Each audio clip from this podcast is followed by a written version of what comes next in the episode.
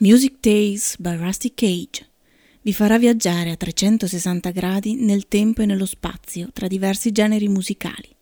cercando di tessere un filo comune tra generazioni, esperienze personali, beautiful losers, artisti e produttori che molte volte ci hanno salvato la vita. And run.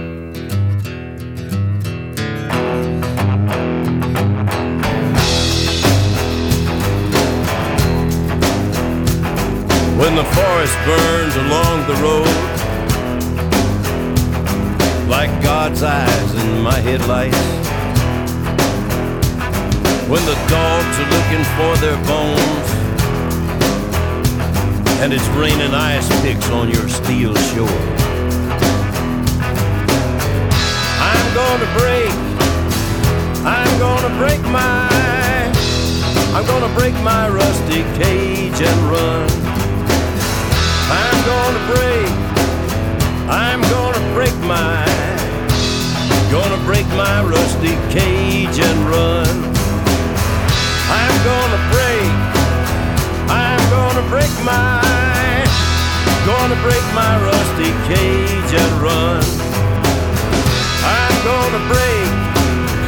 I'm gonna break my, gonna break my rusty cage.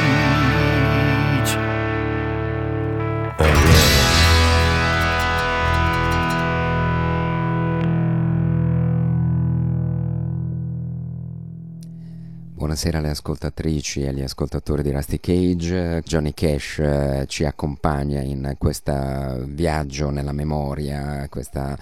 eh, tentativo naturalmente di sopperire all'eccesso di memoria che le giovani generazioni hanno a disposizione senza poter mettere in fila ricordi, sensazioni, emozioni e eh, mh, ovviamente fatti eh, storici, musicali e culturali e non. Questa sera parleremo di Edward Lee Morgan, è la prima di una delle trasmissioni che dedicheremo al grande trombettista eh, americano, lui veniva da Filadelfia, Pennsylvania, nato il 10 luglio del 1938, il più giovane di quattro figli. Parleremo di Blue Note che nasce nel 1939 come casa discografica indipendente e che mh, poi si sviluppa negli anni con un proprio proprio eh, assolutamente ineguagliato e eh, inconfondibile sound, soprattutto a partire dalla metà degli anni 50 i neri, gli afroamericani si eh, riappropriano delle proprie radici, si riappropriano anche del blues, del rhythm and blues e fondono tutto questo con anche ritmi latineggianti che arrivano dalle regioni caraibiche per fare una miscela eh, davvero vincente a livello di jazz. Lee Morgan è sicuramente uno dei grandi protagonisti, mm, morirà giovanissimo nel 1972 a poco più diciamo di eh, 33 anni e ehm, appunto è l'American Art Bop Trumpeter eh, il trombettista americano hard bop per eccellenza. Ehm, al scoccare del suo tredicesimo compleanno, la sorella Ernest, Ernestine gli regala la sua prima tromba, la sua prima influenza stilistica, il suo primo maestro è un eh, genio incompreso e anche lui morto giovanissimo come Clifford Brown mm, che gli dà alcune lezioni ancora da teenager e poi appunto arriverà eh, Dizzy Gillespie che a 18 anni eh, si prende il ragazzino in, uh, in, carrozza nella sua big band eh, che eh, non durerà però più di eh, un paio d'anni visti i, mm, gli estremi ed eccessivi costi economici della big band gillespiana. Nel 1957 però, e anzi già dal 1956, inizia a incidere per la Blue Note e nel 1957 mh, lavora in quintetto eh, anzi sestetto perché c'era anche Sonny Fuller al trombone, con eh, una mh, mm, icona della musica jazz, eh, all'epoca nel 1957 ha ehm, eh, lavorato ovviamente con il primo grande quintetto, quello degli anni 50 di Miles Davis, sta sviluppando su- i suoi studi modali che culmineranno poi nella collaborazione con Miles in Kind of Blue, stiamo parlando di John Coltrane e l'album si intitolava Blue Train, quello con quella mm, magica e enigmatica fotografia di John Coltrane eh, giovane e pensoso e eh, Blue Train si apriva proprio con il brano che dà il titolo all'album, un sestetto d'eccezione, Philly Joe Jones alla batteria, Paul Chambers al basso, eh, Kenny Drew al piano che ritroveremo spesso questa sera, eh, John Coltrane al, al, sassofono e come band leader, Sonny, Sonny Fowler al trombone e il nostro giovanissimo diciannovenne Lee Morgan alla tromba che regala uno dei suoi assoli più incandescenti alla storia del jazz, Blue Train 1957 il sestetto era quello di John Coltrane e l'esordio ad altissimo livello di fatto di Lee Morgan con uno dei suoi assoli più incredibili.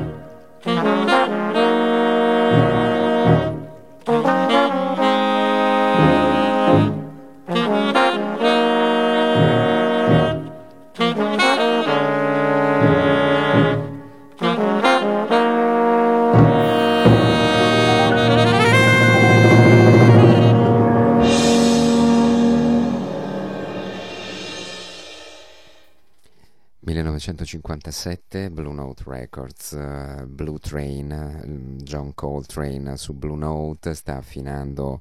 eh, il suo diciamo post bop, post hard bop eh, sta mm, evolvendo verso la musica modale, verso la musica totale, assoluta che svilupperà poi negli anni 60. Ma il nostro giovanissimo Lee Morgan che affianca John Coltrane a soli 19 anni con l'assolo che ci siamo goduti fino all'ultima nota eh, qualche istante fa, nell'anno mm, successivo, nel 1958, si unisce ai Jazz Messengers di um, Art Blakey, il grande batterista di colore, grande diciamo levatrice del jazz e, grandi, e dei grandi solisti Blue Note di metà anni, sessa, eh, anni 60, ma eh, della metà degli anni 50 anche, eh, come in questo caso. Attraverso mh, le trombe dei Jazz Messengers sono grandiose, abbiamo Clifford Brown, eh, poi eh, per l'appunto Lee Morgan, poi Freddie Hubbard, eh, Al sax, eh, sassofonisti di, eh, del calibro di Joe Anderson oppure eh, di mm, Wayne Shorter come andremo ad ascoltare tra qualche minuto. E ehm, con Art Blakey, i Jazz Messengers di Art Blakey suona per 4-5 anni anche se a, a intermittenza e ehm, pur purtroppo pare che ehm, eh, Blackie introduca, oltre che al grande jazz, anche il nostro giovanissimo e corruttibilissimo eh, Lee Morgan anche all'eroina. Eh, cosa che intralcerà non poco la carriera di, mm, eh, di Blakey. Infatti nel 1961 insieme al bassista Jimmy Merritt e ehm, al um, eh, contrabbassista eh, Billy Timmons, Bobby Timmons, al pianista Bobby Timmons, scusate, eh, deve lasciare la band perché non è più affidabile, rientra a Filadelfia, la sua casa natale, la sua città natale, per ripulirsi e ripresentarsi eh, in circolazione. Ma nel 1960, da un um, album uh, dalla eh, copertina sfuocata e artisticamente eh, in, impeccabile come tutto lo stile delle copertine Blue Note, eh, davvero mh, mm, uniche nel, nel, jazz e non solo, anche in, traguardando trasversalmente anche tutti gli altri generi. Ci ascoltiamo proprio una composizione di Lee Morgan che nel frattempo ha, comp- ha compiuto ben 22 anni e che si ritrova a suonare con Bobby Timmons al piano, Jimmy Merritt al basso, Art Blakey alla batteria, Wayne Shorter al sax tenore e eh, lancia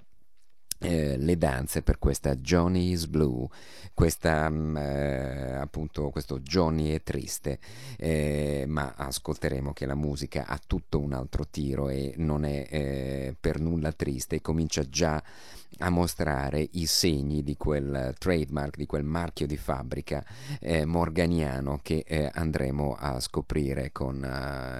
grande fascino questa sera. Johnny's Blue, Jazz Messengers, 1960, Art Blake e il suo gruppo, un brano, una composizione di Lee Morgan, Johnny's Blue.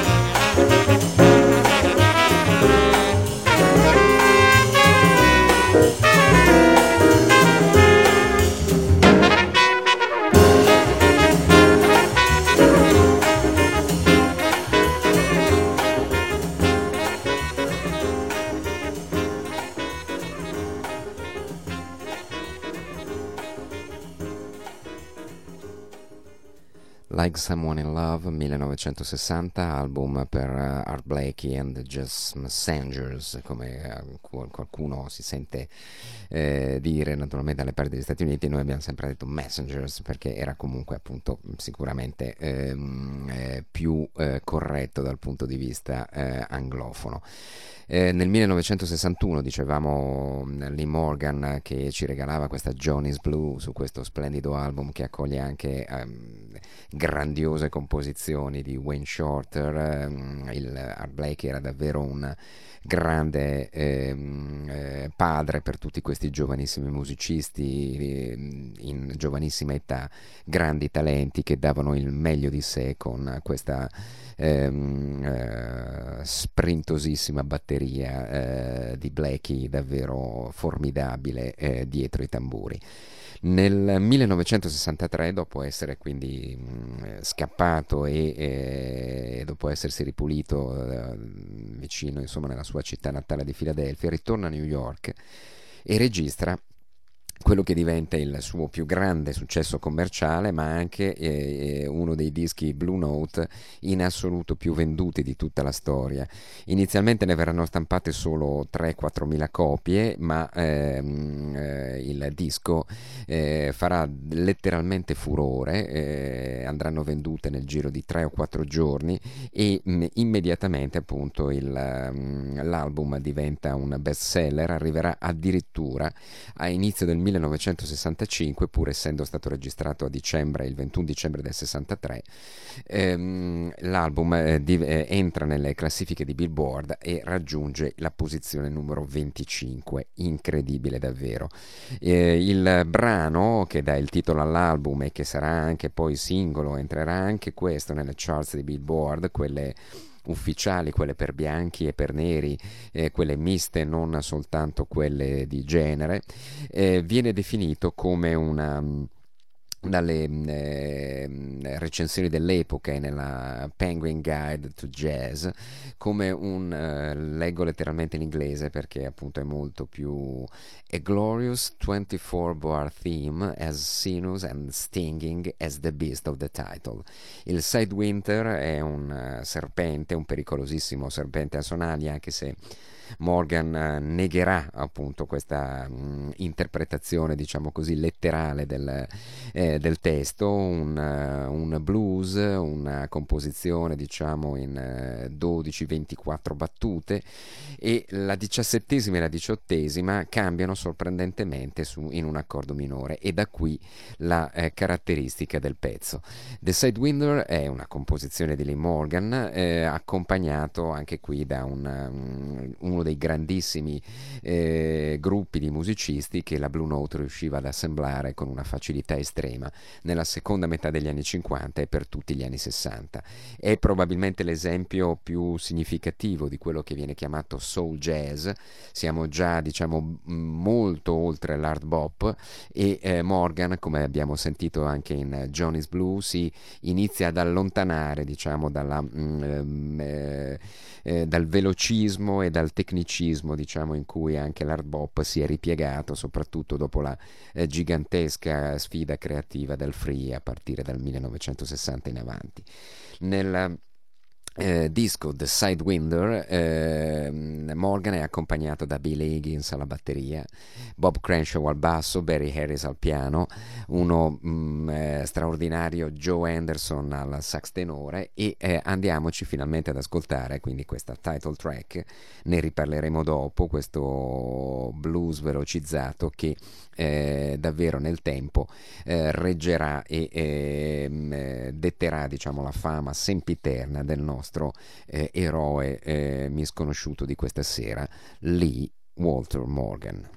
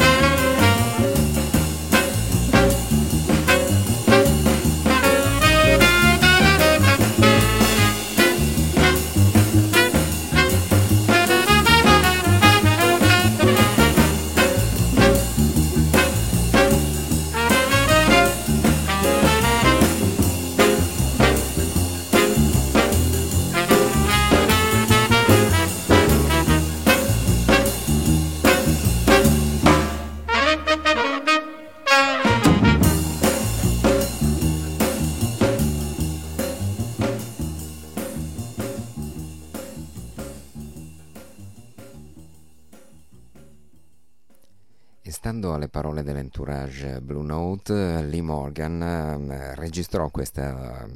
storica e grandiosa The Sidewinder eh, come un filler per l'album, quei brani cioè che si incidono giusto per completare l'album e per mm, eh, così riempire, non, non particolarmente soddisfatto eh, anche negli anni a venire che questo fosse riconosciuto come il suo più grande hit. Però diciamo non, nessuno è mai probabilmente contento di eh, stracciare le classifiche, sappiamo quanto l'ambiente poi del jazz fosse estremamente purista all'epoca e quindi probabilmente ehm, vedesse di eh, grande malocchio il successo commerciale straordinario eh, di Morgan che addirittura senza incassare alcun diritto, almeno inizialmente, si vede eh, sparare a mille durante gli intervalli della, ehm, delle finali eh, del campionato di baseball americano del 1965 il suo tema eh, ballato dalle cheerleaders eh, nei vari intermezzi, intervalli, nelle enormi pause di gioco che le partite di baseball insopportabili, costantemente programmate nelle tv americane appunto creano. E un contenzioso legale poi sistemerà le cose e, la, e mh, mm, tanto la Major Major League di baseball, quanto poi la Chrysler che userà la, eh, le musiche di, The Sidewinder per un suo spot pubblicitario, non c'era ancora Marchione, non si chiamava ancora FCA, eh, la Chrysler appunto eh, risarcirà eh, per l'uso improprio e eh, senza autorizzazioni eh, del brano che fece ovviamente del grande hit di Lee Morgan. Morgan continua naturalmente ad incidere con questo fardello mh, mm, gigantesco del successo, le pressioni della casa discografica sono considerevoli ma lui qualche mese prima incide una, un album, Search for the New Land, estremamente ispirato e ehm, eh, molto vicino, se vogliamo, al percorso spirituale di, che, di quel grande musicista che sette anni prima aveva incrociato offrendogli la sua tromba diciannovenne per quel eh, capolavoro eh, Blue Note che era Blue Train di John Coltrane. Search for the New Land Viene inciso nel corso del 64 e poi pubblicato molto tempo dopo per sfruttare naturalmente nel frattempo il grande successo commerciale di The Sidewinder. Arriva dopo e qualitativamente devo dire è ancora meglio come album. La title track dura 15 minuti, non preoccupatevi, non vi annoierete. Per questa sera Edward Lee Morgan e, Rusty Cage chiudono qui. La band anche qui è superlativa, pensate una super band, un sestetto in questo caso che vede Billy Higgins e Reggie Workman, il primo grande bassista eh, di Coltrane prima che arrivasse Jim Garrison, Herbie Hancock al piano, Grant Green alla chitarra, Wayne Shorter alla sax tenore e Lee Morgan alla tromba per questa Search for the New Land. Buonanotte a tutti.